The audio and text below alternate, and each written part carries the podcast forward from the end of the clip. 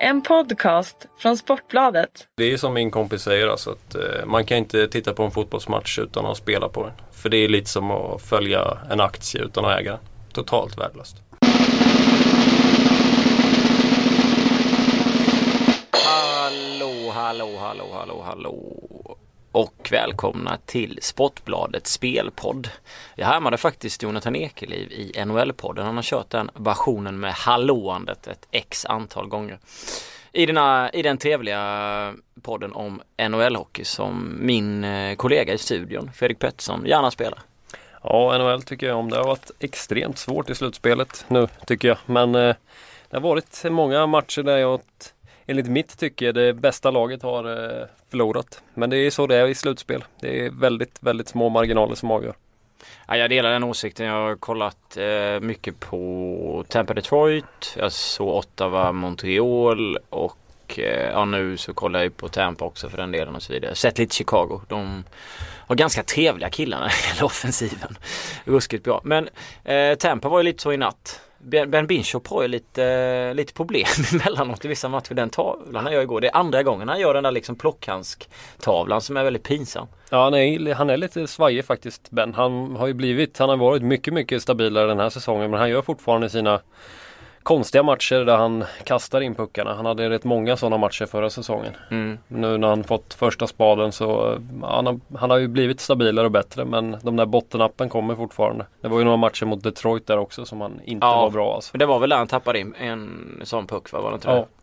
Men sen har han ju sett bra ut i början av eh, mot just Montreal och det är väl eh, ser väl fortfarande bra ut för Tampa. Eh, har ju kontrollen än så länge mot eh, har Habs. Har ju ändå tre matchbollar kvar. Mm, precis. Men eh, vi kommer till henne lite senare i podden. Vi börjar som vanligt med Stryktipset där omsättningen just nu är strax under 7 miljoner kronor. Det är en kupong som är uppdelad på hälften Premier League, eh, en allsvensk fotbollsmatch och sen eh, lite lägre divisioner i, i Sverige. En eh, knivig situation där jag personligen, tog, personligen kommer köra på ganska få tecken i PL och gardera desto mer i de lägre svenska divisionerna. Det brukar väl vara vinnande även när det är PL och sen Championship. Det brukar vara, Precis. brukar vara så man måste måste försöka. Annars är det lätt att man målar på i början så har man slut på tecken i slutet och då, det, då ska man ha bra mycket flyt. Ja precis. Det beror ju på om man har en riktigt fet plånbok så kanske man målar hela vägen ner. Ja så kan man göra. Då kan man ju köra hel, helböjar eller vad man säger där ute i landet lite överallt. Men eh, nej, personligen så är det också så att jag tar hellre mindre streck i början på de här eh, det har ju visat sig att vi har ju faktiskt ganska bra statistik på just Premier League och eh, så då är det väl klassiskt. Vi har ju inte lika bra statistik på svensk fotboll om man kollar vår spreadsheet. Så då ska vi nog ödsla strecken eh, där nere på kupongen. Ja, eh, statistiskt sett om vi ska prata lite statistik så finns det ju eh, några lag på kupongen här som det ser, har lite fördel inför. Man kollar de fem senaste åren när de interna mötena, till exempel Hall-Burnley, en match som på förhand känns väldigt mycket Hall med tanke på Burnleys jobbiga form. Men där har Burnley, de vann, eh, vunnit fyra raka mot just Hall. 4-1, 1-0, 3-2, 1-0. Och har väl rätt, eh, jag kommer inte ihåg, jag ser inte exakt strecken på, på den just nu. Fredrik plockar fem. Ja det är 15 procent och det är kniven mot strupen för Burnley. Tål att eh, tänkas på. Jag tror själv att det blir en eh, målkavalkad. Vi har Newcastle West Bromwich, eh, mina skator som är i bedrövlig form. Där har det blivit eh, relativt målrikt de fem senaste mötena. 2-2, 3-3, 2-3, 2-1, 2-1. Ska ju statistiskt sett då vara lite fördel Newcastle. Ulrik Sandebäck tog ju stenhårt på dem i tidningen också. Det tror han. Alltså de måste ju, de måste ju börja vinna snart. Mm. Nu, annars så, eh, de står på 22 poäng. Lagen som jagar där bakom 20, 19, 19. Uh, så att uh, Ja, nu tittar du på... Nu tittar jag på, nu tittar jag på helt, helt fel här. Jag säger helt fel. Uh, de står på 35 poäng. Precis. Och lagen bakom 34, 34, 33. Ja, så det är tight. Så att för att inte bli indragna helt i det här bottenstrecket så måste de ju faktiskt. West Bromwich är väl ett ett nyttigt byte. Slog ju United borta senast, skrällde rejält eh, efter det här vadmålet var det från Jonas Olsson som var något eh, märkligt. Newcastle har ju ganska fin procent, 42 procent eh, mot eh, West Bromwich och ett VBA som inte har jättemycket att spela för. Sen har vi Nigel Pearson som har gjort underverk med Leicester de senaste veckorna mött Southampton hemma. Southampton som eh, har varit eh, väldigt fina i försvaret överlag hela säsongen men fick ju spö mot Sunderland, ett Sunderland som hade kniven mot stupen. Och eh, jag tror att jag kommer spika både Leicester och Newcastle. Så här på förhand för att det finns just motivationsfaktorn. Jag älskar ju att spela motivationsklass för att man oftast får bättre odds och det är lägre procent på sträckan. Och det, det kittlar ju alltid. Det är ju lite så som vi var inne på förra, redan förra veckan att nu, nu börjar det bli så i alla matcher att de flesta matcherna betyder betyder någonting och väldigt mycket för något av lagen och kanske inte ett skit för det andra laget. Och då spelar det ingen roll om det står eh, Tottenham eller eh, Manchester United. Eller, och det, det märker man att just Stryktipset det spelas ganska mycket på namn.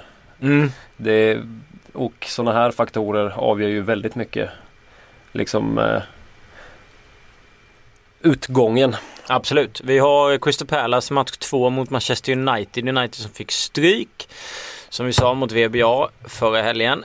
Michael Carrick var inte med. Är Carrick inte med här så möter man alltså ett Palace utan en nyttig mittfältare. Ett Palace som på hemmaplan har Ja de besegrade Manchester City på hemmaplan och har skakat om alla möjliga lag. Allan Pardew har ju fått det där att fungera. 20% på ettan och 22 på krysset. Jag kommer inte spika United.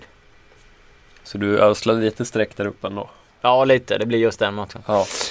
Eh, och sen är det klart att man det beror på hur mycket förtroende man har för Tactics Team. West Ham tyckte jag var jättetrevliga i höstas men har inte varit lika roliga att, att följa under våren eh, och har ju inte jättemycket att, att spela för heller för den delen. Så att, eh, men Aston Villa till 65 procent, det är ingenting man hade sträckat för ett par månader sedan och känt att det är bara ja, vi går stenhårt på de som knappt har gjort 10 mål den här säsongen. Men nu ser det ju annorlunda ut och det är väl därför de har fått den procenten kan jag tänka mig.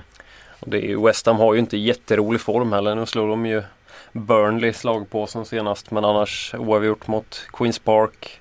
Förlust mot City är väl inget att prata om men sen 1-1 eh, mot eh, Stoke och dessförinnan förlorade man mot Leicester så att formen är inte den bästa hos West Ham. Burnley hade väl en man mindre också i den matchen va? Har jag för mig. Hade de, på en utvisning? Eller är jag helt... Det gjorde de efter 23 minuter. Ja. Michael Duff. Och där satte Mark Nobelen på straff. Och så var det 1-0. Sen blev det inga fler mål. Vi, om vi tittar längre ner så har vi ju eh, vi har, vi har Helsingborg-Gävle. Helsingborg sträckat till 75% på hemmaplan mot ett Gävle som överraskade positivt. Tyvärr finns det väl inte så mycket mer att säga där än att eh, allting talar för Helsingborg. Tråkigt spika 75% här men jag vet inte. Det är ett kryss kanske som ska med där. Jag hade nog ändå velat ha med krysset. I alla fall efter eh, Gefle åkte på en rejäl käftsmäll mot eh, Pelle Olsson mött sitt gamla lag senast. Han verkade kunna dem utan och innan. Mm. 5-1. Djurgården har ju verkligen överraskat så här långt alltså. Eh, så att jag tror nog att Gefle kommer, det kommer vara, de, kommer, de är ju jättenöjda med en poäng här. Och kommer de tillbaka till sitt spel, de kan ju spela ett väldigt bra defensiv fotboll, kontringsfotboll.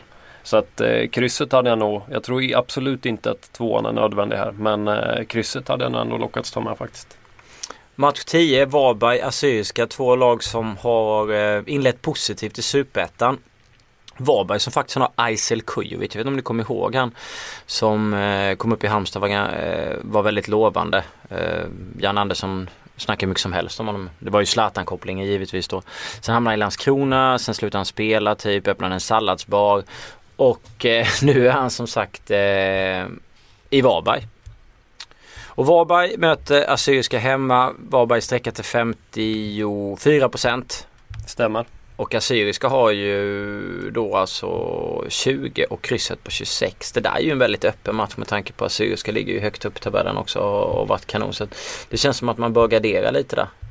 Assyriska är 4 och Varberg är 2. Så att det känns som att det är ganska fina procent. Sen är det Lunds BK mot Norrby lite längre ner. Lund var ju frejdiga och trevliga förra året. Har tappat eh, ett gäng spelare. Förra året gjorde man nästan alltid, kändes det som i alla fall två, tre mål per match. Nu möter man Norrby. Står på fyra raka torsk Norrby. Ja precis. Eh, och Lund har ju inte heller någon någon rolig, någon rolig eh, rad med matcher. Det var 0-4 mot eh, Huskvarna, 0-2 mot Öster. Slog Höllviken med 2-1 va? Ja. Innan det. Men det känns lite så här kryss, eh, kryssvarning där lite så här. Tycker det känns ganska mycket kryssvarning här det var fyra lag som eller två lag som på de fyra senaste. Det är Lund som har en seger. Annars är det Mm. idel, idel torsk. Det känns samma sak där. Jag tror att det är två lag med ganska dåligt självförtroende som nog framförallt kommer vilja sätta det defensiva spelet. Eh, så att man kan få, vi får nog inte se en jätterolig match. Och krysset till 25% tycker jag känns jättebra. Lund känns något överstreckat till 47%. Ja. Man får tänka på att de har, de har som sagt tappat väldigt många spelare inför den här säsongen. Ja. Klassiska Degerfors, match nummer 8 har inlett eh, positivt. Ligger väl 4-5 i eh, Superettan även om det inte har gått sådär många matcher.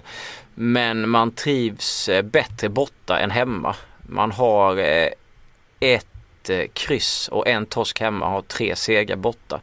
Möter IK Frej som blandar och ger ganska rejält. Det är kryss och torsk och vinster. Så där. Det är lite svårt att veta vad som ska hända där. Men Degerfors är- ju 10 tidningarnas favorit. 10-0-0-0. Jag skulle definitivt gardera den här matchen. Jag tycker att eh, 63% på ett lag som ja, har inlett med ett kryss och en förlust hemma och ser ut att trivas bättre på bortaplan. Och man inte riktigt vet vad man har den här säsongen även om man inlett eh, fint i början så tycker jag att man borde gardera. Man kanske, ja, jag vet inte, jag ska sitta och säga att jag kommer ta bort Degerfors helt även om jag personligen är väldigt sugen på det. Men eh, Jag tror att du kommer köra en klassisk 1-2. ja lite så. Man vill spela kryss 2 men, man, men det, hamnar, det hamnar på en 1-2 istället. Det är ju kul för att man lever ju alltid länge med en 1-2. Ja, Du lever in i det sista. Drömmen är när det står 0-0 och det är 10 kvar och du har bara en match kvar så sitter du där med din gaffel. Nej men eh, som sagt Frej det har ju Frej har ju kapacitet och de slog ju Nu Ängelholm är väl, kommer väl bli en slagpåse i den där serien men Mm. 4-0 borta. Och eh, som du säger Degerfors kan ju vara ett sånt lag som Det är vissa lag som har lite svårare på hemmaplan när man plötsligt måste föra matchen lite mer. Ja. Eh, så att eh, Samtidigt har ju Face tappat ett par gubbar sen förra året och, och så vidare. Sådär. Det, är, det är lite klurigt. Superettan tycker jag är, det är väldigt svårt. Man hinner inte lägga lika mycket tid på den som man gör på vissa andra serier. Så jag ska inte sitta och säga att jag är en tokexpert. Men det är som Utsikten BP också. BP har problem med målskyttet, eh, har skador och annat. Möter Utsikten på bortaplan som hade väl, Utsikten hade väl rätt trevlig inledning av, eh, av, alls, eller av, av Superettan. Slog väl, eh, jag kommer inte ihåg vilka de vann men, men de, jag får mig att de började rätt bra. vann de inte mot eh, Degerfors just som vi pratade om. Jo det kanske de gjorde. Men det var, var det, 4-1. Ja så var det nog. Ja så, just det. Och nu spelar man hemma 43% på en etta. Mot ett BP som har lite problem. Men ah, tål att tänkas på. Vi, eh, hur som helst, jag tycker att eh, de bästa tecknen på förhand är eh, Newcastle, helgardera Varberg Syriska, den är fin va. Eh, och eh, sen får man väl säga, se upp för IK Frej, ha absolut med Palace. Och spika inte Hall. Nej, Hall skulle jag nog heller inte spika faktiskt. Nej. Inte, mot, eh, inte med de förutsättningarna. Sen så tror jag att jag ser match 6. Stoke har inte jättemycket att spela för. Jag tycker Tottenham gjorde ingen jättedålig match senast mot City. Det var Harry Kane var ganska ineffektiv. Så jag tror ju att Tottenham har ganska bra chans i den här matchen även om inget av lagen har något sådär speciellt att spela för. Och till 45% tycker jag Mm. det är en ganska trevlig spik faktiskt. Stoke lär vinna hörnorna. Så nu kanske vi kan... Men eh, vi släpper strikan. Och så kollar vi på, eh, på lite fina spel istället. Ska du eh, börja med NHL? Det är ju faktiskt två matcher i natt. Och eh, Rangers mot Washington. Washington har ju Rangers på gaffen nu som man säger. 3-1 i matcher. Så det är vinna eller försvinna för Rangers när de återvänder till Madison Square Garden. Och jag har i mina anteckningar skrivit att de har publiken i ryggen i Madison och det vet jag inte riktigt om de har för att Rangers är väl ganska kända för att ha medgångssupportrar. Så gör Washington 1-0 tidigt så kanske de, det kanske snarare blir en tyngd för dem. Men eh, jag tror att Washington vet att de har tre matchbollar nu. De vet att de har en hemmamatch kvar. De spelar nog mer avslappnat och kommer möta ett väldigt desperat Rangers nu. Som jag tycker har gjort det bra även i de match, två senaste matcherna som de har förlorat. Eh, var väldigt bra senast. Det var Burakovsky som avgjorde med två mål men eh, Framförallt så är det Holtby mycket som har stoppat. De vaskar fram mycket farliga lägen men han har storspelat i match efter match. Eh, men nu som sagt ett Rangers som, kom, som vet att det är nu, nu eller aldrig. Jag tror att de kommer nog tvinga fram en, eh, en eh, femte match. Alltså, Eller sjätte match. Capitals spelar mycket smartare än vad Penguins gjorde. Och jag tror att Rangers, eh, de fick väldigt mycket gratis mot Pittsburgh. Det var mycket dumma utvisningar.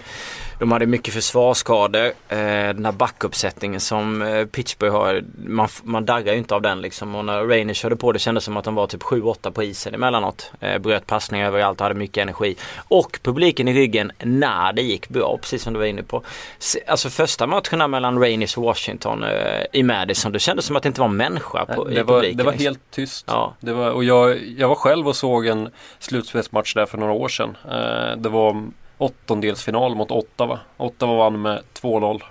Det var helt tyst och Mm. jag var så besviken för att det var min första NHL-match och jag tyckte att är det här stämningen? Men det, de är ganska kända för det att när det går dåligt så är det väldigt tyst där. Det var lite som när jag såg Florida Washington då. I Florida. Jag bara kände alltså vad är människorna? Panthers liksom. oh shit. Ja. Nej men som sagt Washington har ju under eh, Barry Frost har gjort det väldigt bra, Ja, nya tränaren. Eh, de framförallt så spelar ju de de är ju nästan bättre defensivt nu än vad de Han har är. han har ju förtråkat eh, Washington. Han har förtråkat Washington men de har ju fortfarande kvar sin vassa offensiv så i omställningarna så är de fortfarande väldigt farliga. Mm. Och eh, Bäckström spelar bättre än på väldigt, väldigt länge. Han är så smart. Och, På nyttfödd. Ja, på nyttfödd. Nej men eh, den, eh, det Men som sagt, nu är, nu är det Rangers vi pratar om och jag tror att Rangers har inte dåliga de har ingen dålig offensiv heller och Rick Nash och San Louis väldigt bra senaste Absolut. matchen. Det kommer lossna. Sen tror jag att Washington ändå tar det till slut. 3-1 i matcher. 1-3 matcher är väldigt svårt att vända men jag tror att de tvingar fram en match till i alla fall. Och eh, någon serie där jag tror det tar slut är Calgary-Anaheim.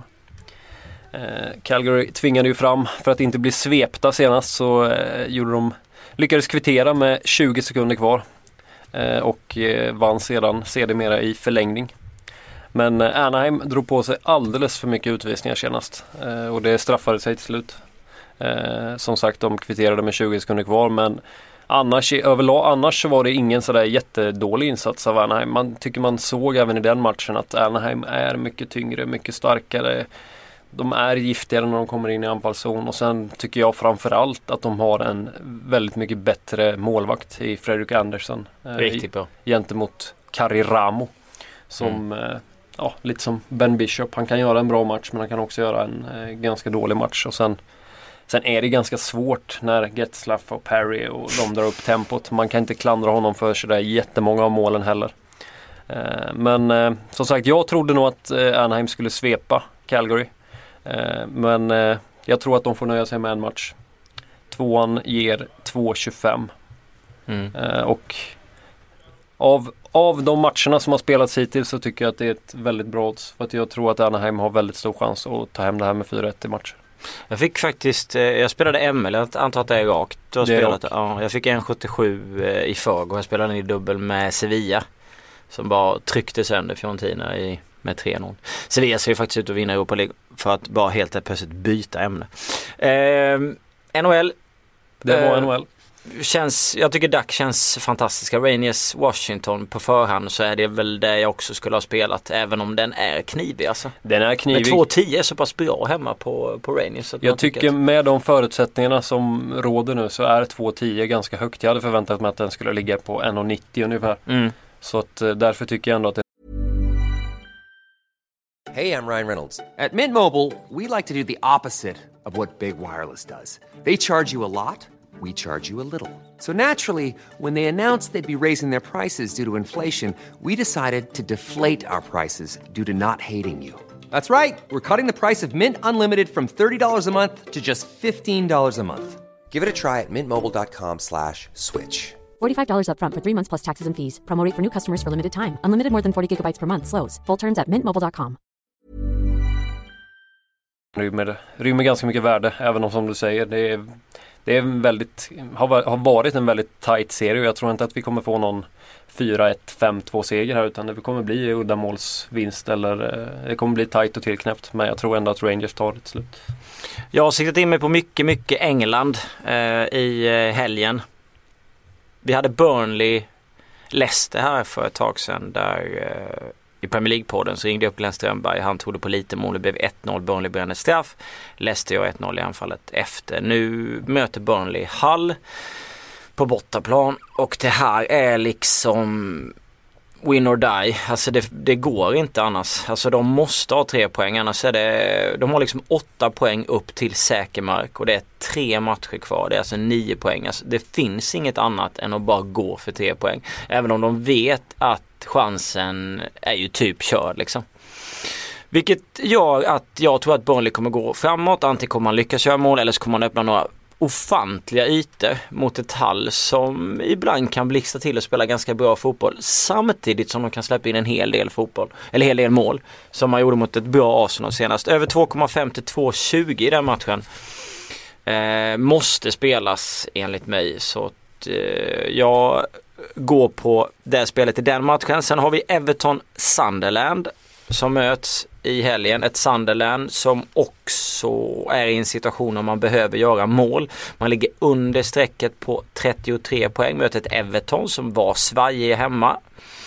Eh, ett bra tag under ligan men har sett klart bättre ut. Spelade en målrik match senast. Jag tror de fick stryk borta mot Aston Villa med 2-3. Sunderland vann då hemma mot Southampton med 2-1. Jag tycker att båda lagen gör mål men Everton och Sunderland är bra till 1,90 kör jag också på. Fortsätter med de här ångestlagen i England. Det är Newcastle, mina skator som har åtta raka torsk. John Carver säger trots det att han är den bästa managern i hela Premier League. Jag vet inte hur många, mycket bollar han har fått i skallen eller vad han håller på med men eh, Sandebäck är inne på en etta. Eh, kan mycket möjligt bli en etta. Jag är också lite sugen på det till 2,40 eller vad jag hittade det oddset. Men väljer här att gå på hörner på Newcastle över 5,5. Jag vet att jag var inne på Ligastats igår var det väl och kollade och jag tror att eh, kan Newcastle snitta 6,83 eller om det är 7 någonstans på eh, hemmaplan när det gäller hörnorna. Fredrik håller på och 7 och 12 är det hemma och då tycker jag att över 5,5 i en eh, desperat eh, jobbig fotbollsmatch är bra till 1,83. Man skapade nio hörnor hemma mot Swansea.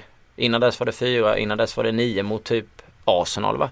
Man skapade nio mot Aston Villa och så vidare. Så att, över 5,5 på Newcastle känns kanon. Och den sista engelska matchen innan jag ska passa över till Fredrik blir Chelsea hemma mot Liverpool. Chelsea har ju vunnit ligan, har inte så mycket att spela för. Liverpool har väl en liten chans att nå en CL-plats va? Men då får man ha en då ska man ha tur med de Ja, andra då ska man ha flyt. också. Ja, och eh, jag tror inte att de eh, räcker till här trots att de har motivationen. Så här går jag emot snacket om motivation och hela den grejen och går helt enkelt på Chelsea. Skulle, eh, alltså de är så skickliga defensivt. Skulle liksom Liverpool gå framåt kommer det öppna sig ytor och ja, då kan det smälla rätt så bra. Så att jag väljer att spela Chelsea. Jag hittade, till, eller jag har spelat det till 2.05. Jag har spelat en femling här, jag har en match kvar.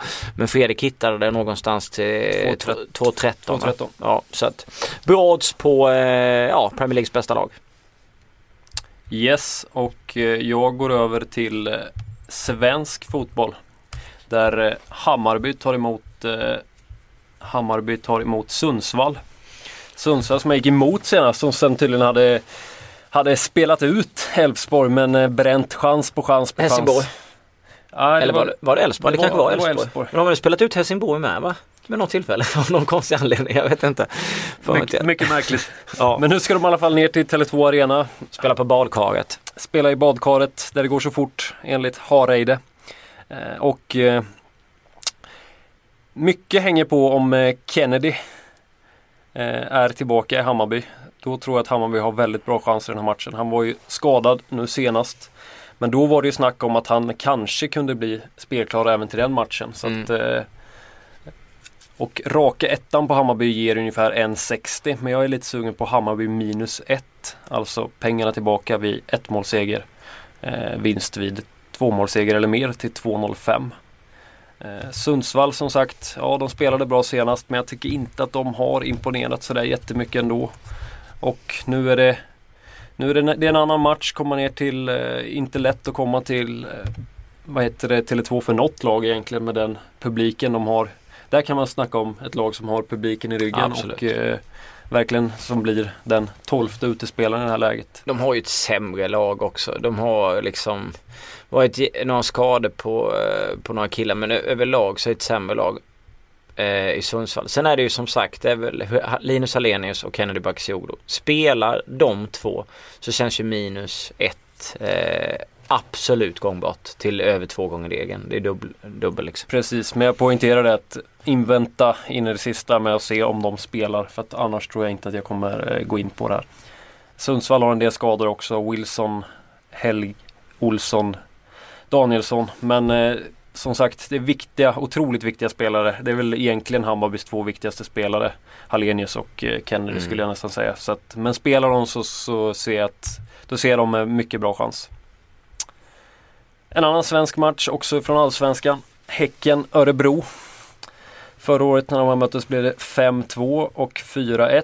Och jag är lite inne på att det kan bli en svängig historia igen. Häcken inledde ju väldigt svagt. Känns som de har kommit igång lite i alla fall. Har sett lite bättre ut på slutet.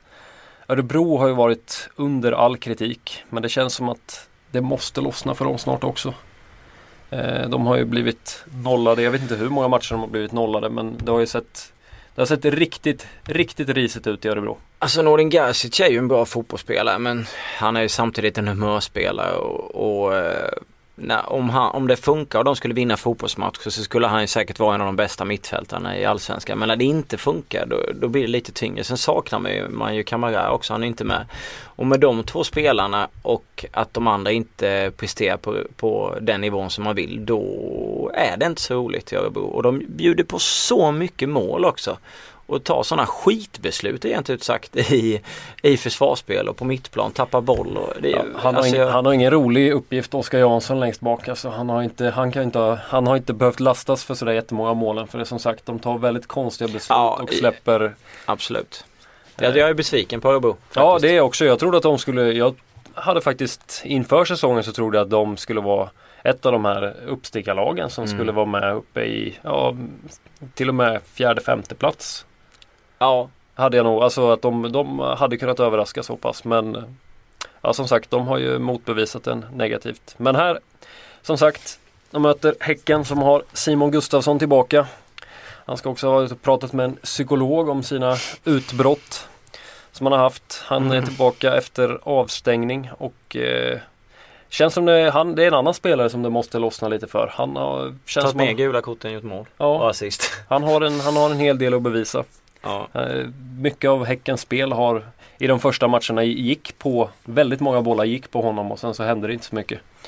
Eh, Men som sagt, jag tror att det är två lag där det kan, eh, det kan bli en ganska rolig svängig historia och över 2,5 mål ger 1,80.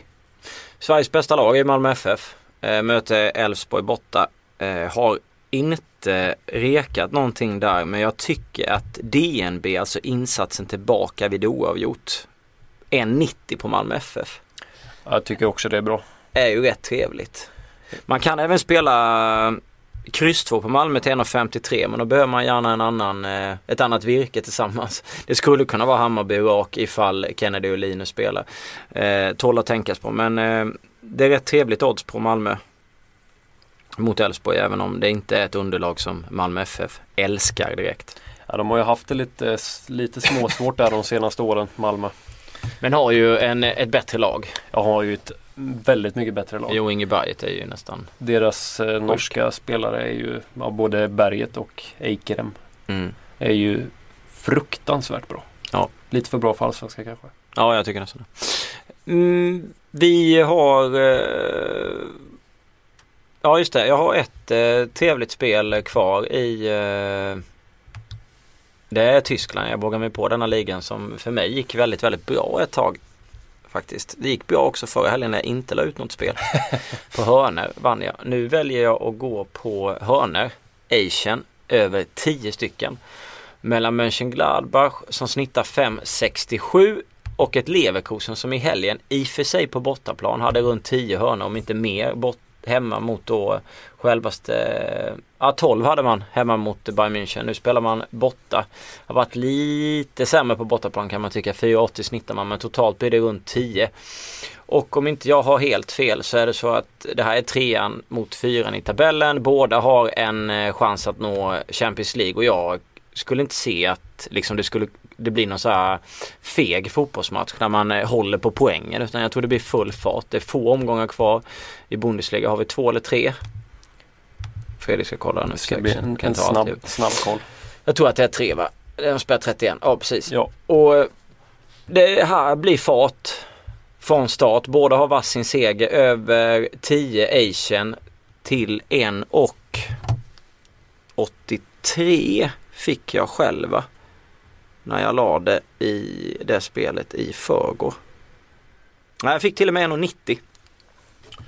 Och det tycker jag var trevligt. Det är klart man kan köra skita Asian och få över två gånger degen på 10 och så vidare och sådär. Men jag, jag vågar inte spela riktigt första sju så att jag är väl eh, över 10 Asian i den matchen. Tycker det låter bra. Ja. Du är som sagt, tyska ligan har ju varit lite av ditt skötebarn. Du Ja, men ett det tag i alla fall så har det gått lite sämre.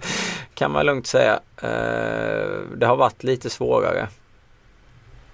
Tycker jag. Och eh, Sen är det väl så med alla ligor. Det går lite, det går lite upp och ner. Det är Ja. som NHL gick bra. Det går tungt nu. Får hoppas att det vänder. ja. Vi ska vi avrunda med Europatipset som eh, as usual med en klart sämre omsättning än eh, Stryktipset som vanligt. Det är nästan lite tråkigt. Oh ja, det är ingen jackpot heller den här veckan på Europa. Eh, det är i detta nu omsättning på 500 000. Mm. Den eh, kan man ju spela fram till eh, 11 maj så att den kan ju gå upp lite men eh, eller den går ju upp ganska mycket men det kommer inte, kommer inte matcha strykan direkt. Nej, vi kikar. Jag eh, tycker att det är extremt trevligt med Paderborn ner mot Wolfsburg. Jag vet att eh, Wolfsburg är ett bättre fotbollslag. Det är inget att snacka om där överhuvudtaget. Men Paderborn har ju faktiskt vaknat till lite grann och är i ett läge där man eh, måste vinna. Man har ju, man slår Freiburg borta 2-1, man kryssar mot Bremen, vilket i och för sig stryk mot Dortmund, men slog eh, Augsburg för ungefär en månad sedan eh, på hemmaplan. Ligger precis över strecket och det är do or die här också för dem och de kommer ju köra samtidigt som Wolfsburg behöver poängen för att försvara sin Champions League-plats där uppe mot eh, där Leverkusen och Gladbach jagar bakom. Men Paderborn står i 12% och krysset står i 20%. Jag tycker att det är jättetrevliga. Eh, jag tycker också det. Framförallt mot ett Wolfsburg som har varit strålande men som senaste veckorna har shaky. väldigt shaky. Det kändes som att efter eh, att Napoli körde över dem så eh, har det liksom det har gått lite ut. För de vann ju mot, men det var väl i kuppen de vann mot Bielefeld Ja, just det. med 4-0. Och sen har det varit att Bas Dost, det är klart att han har gjort mycket mål, gjort en jättebra säsong. Men det, hade inte, det har liksom inte hållit i sig på samma sätt som det gjorde ett tag. Vilket är förståeligt för det gör det oftast bara för spelare som Cristiano Ronaldo, Zlatan Ibrahimovic och Lionel Messi. Men, och det har väl eh, påverkat laget ganska mycket för då har man Niklas Bent och han gör ju inga 20 mål på en säsong. Liksom. Det vet man ju, det är ju sen gammalt. Så att, Även om han är en lord. Ja, även om man är en lord, ja, exakt. Så att, nej, det, är- det är lite, lite en knivig situation. Sen eh, kan vi kika mer här. Fiorentina fick ju en eh, lektion eh, i Spanien som vi pratade om här. 3-0 och möter nu Empoli, ett Empoli som slog Napoli hemma 4-2, vann borta mot Torino, kryssar borta mot Atalanta. De är i superform efter den här eh, konstiga förlusten borta mot Parma och är ju ett fantastiskt hörnlag. Alltså jag älskar dem liksom bara pulveriserar i hörnen. De bara kör. Ja, eh, 31 procent tror jag det är hemma på ettan mot eh, Fiorentina och krysset 27%. Jag kommer inte ha några streck på fjorden. Jag eh, chansar på Empoli. Och chansar ju även, eller chansar och chansar, spikar Chelsea match 1 mot Liverpool. Det är väl inte så mycket att snacka om. Nej, det är, de, jag tycker de ska ses som en bra chans. De har ju lite eh, småskador. Costa är väl tveksam. Eh, Oscar och Ramirez är väl också lite tveksamma men som sagt de har ett, det är, det är ingen slump att de har vunnit ligan. De har det bästa laget i Premier League. Liverpool har inte imponerat alls på slutet. De hade ju ganska svårt med QPR senast. Eh, så att eh, helt annat motstånd och på Stamford Bridge har de Ja, jag tror att jag chansar bort tvåan i alla fall. Jag tycker ettan känns ganska, den känns ganska bra. Celta Vigo mot Sevilla kommer att gaffla den matchen. Sevilla har ett kryss på borta. Det är liksom vinst eller förlust där. Är i form. Tror att de bara kommer köra. Eh, också fina hörnlag Celta och Sevilla. Celta är väl okej på hemmaplan. 7-4-6. Känns som en eh, fin gaffel. Sen får man ju Almeria Malaga. Almeria är ju sånt där lag, match nummer fem, otroligt knivigt. De ligger i en situation där de måste, måste vinna. Eh, helst för att liksom slippa Eibar, Laconia och Granada som jagar bakom. Jag vet inte exakt vad de har för spelschema den här helgen. Kan se knivigt ut för dem också i och för sig. Men de är inte sådär jättebra hemma. Almeria har bara tre vinster på eh, 17 matcher. Det känns som en sån här riktig ångestmatch det här också. Det är två lag som har väldigt dålig form. Mm. Eh, jag, i min Men bok- Malaga kan ju spela lite mer avslappnat. De ligger ju klart bättre upp i tabellen. absolut. Men i min bok så ligger krysset ganska nära. Mm. Till 22%. Jag skulle nog inte spika Almeria. Men eh, då skulle jag nog om jag ska spika någonting. Om jag bara får välja ett tecken så väljer jag krysset. Spikar du Häcken mot Örebro? 78 procent. Nej det gör jag inte. Det är helt sjukt mycket. Det gör jag inte. Jag tror som sagt på en eh, lite revolvermatch där som kan gå lite hur som helst faktiskt. Eh, nu har ju Häckens målvakt har ju varit väldigt bra. Han räddade väl två straffar mot Halmstad bland annat. Men eh, Eller Halmstad missade två han, straffar mot Halmstad missade två straffar. Han, han hävdade, hävdade själv att han läste dem. Ja, Eh, det gjorde han nog. Det gjorde han. Eh, Men eh, nej, 78% det är ju den eh, största favoriten tillsammans med AIK. Och Sant Etienne. Men AIK känns som en bättre spik till de procenten. Absolut. Häcken har fortfarande inte vunnit hemma. I och för sig tre matcher men släppt in fem mål. Örebro har ju inte vunnit borta. Örebro har ju varit om möjligt, 1-9 på om- bortaplan. om möjligt ännu sämre. Men eh, Ja. som sagt, någonstans så bryts ju den där tråkiga trenden. Mm. Varför inte här? 9%. Ja det är ju fantastiskt fina procent. Jag tror att jag lägger in en sån här helböj som det heter. I Mm. match 9. Ah, jag spikar tvåan. Sen eh, har vi lite Frankrike. Marseille Monaco blir ett singelkryss för mig. Och sen hade vi Köln i Tyskland va, mot Schalke. Också tufft. Det kan mycket möjligt också bli singelkryss. Det det är svårt med de här. Jag tycker också oftast man kikar på de matcherna så står det 1-1. Köln gillar ju kryssa hemma. Har också åtta kryss på hemmaplan. På Kä- 15 matcher. Känns dock här som att jag tycker, jag tycker att Schalke är en ganska intressant spik till just till sett till streckfördelningen. De har Champions League-platsen och eh, jag tror att de är uppe där och, eh, och Jag tror de ligger för långt ifrån. de kan, det kan vara så. Du kan ha rätt. Ja, de ligger Europa alldeles League. för långt ifrån. De har Europa League-platsen säkrad. Ja, då är det som sagt, då har de inte inte sådär jättemycket motivation. Något av lagen. Nej, i och för sig Augsburg, Bremen och Hoffenheim ligger där bak och luk luktar de lite i baken på när, när det gäller EL-platsen. Så skulle det vara för den då i så fall att de kör på. Hur som helst. Eh, tuffa kuponger. Vad är eh, Fredrik Petterssons bästa spel? Jag säger nog att eh, Anaheim, tvåan. 2,25 tycker jag är så högt på ett Anaheim som har varit klart bättre i de första, fyra första matcherna. Och jag måste nog välja över 10 hörne Asian. på Gladbach Leverkusen till 1,90. Sätter ni pengar på den och det stannar på 10 hörn så får ni pengarna tillbaka. Och då kan ni ju föra över dem till mig. Det var ju, det var ju någon match man var tvungen, det var ju något odds som man var tvungen att spela på. Var det det? Du hävdade att du hade hittat någonting som, när du såg det, det måste man spela. Det borde ju vara det oddset då. Ja, det, det, måste vara det. det måste vara det. Eh, vi tackar för att ni har lyssnat på oss. Det blev eh, rätt lång podd den här gången också. Det brukar bli när vi sitter här och sladdar. Ni får ha en trevlig helg och hoppas på polettregn så hörs vi igen om en vecka. Sköt om er. Det gör vi. Hej hej!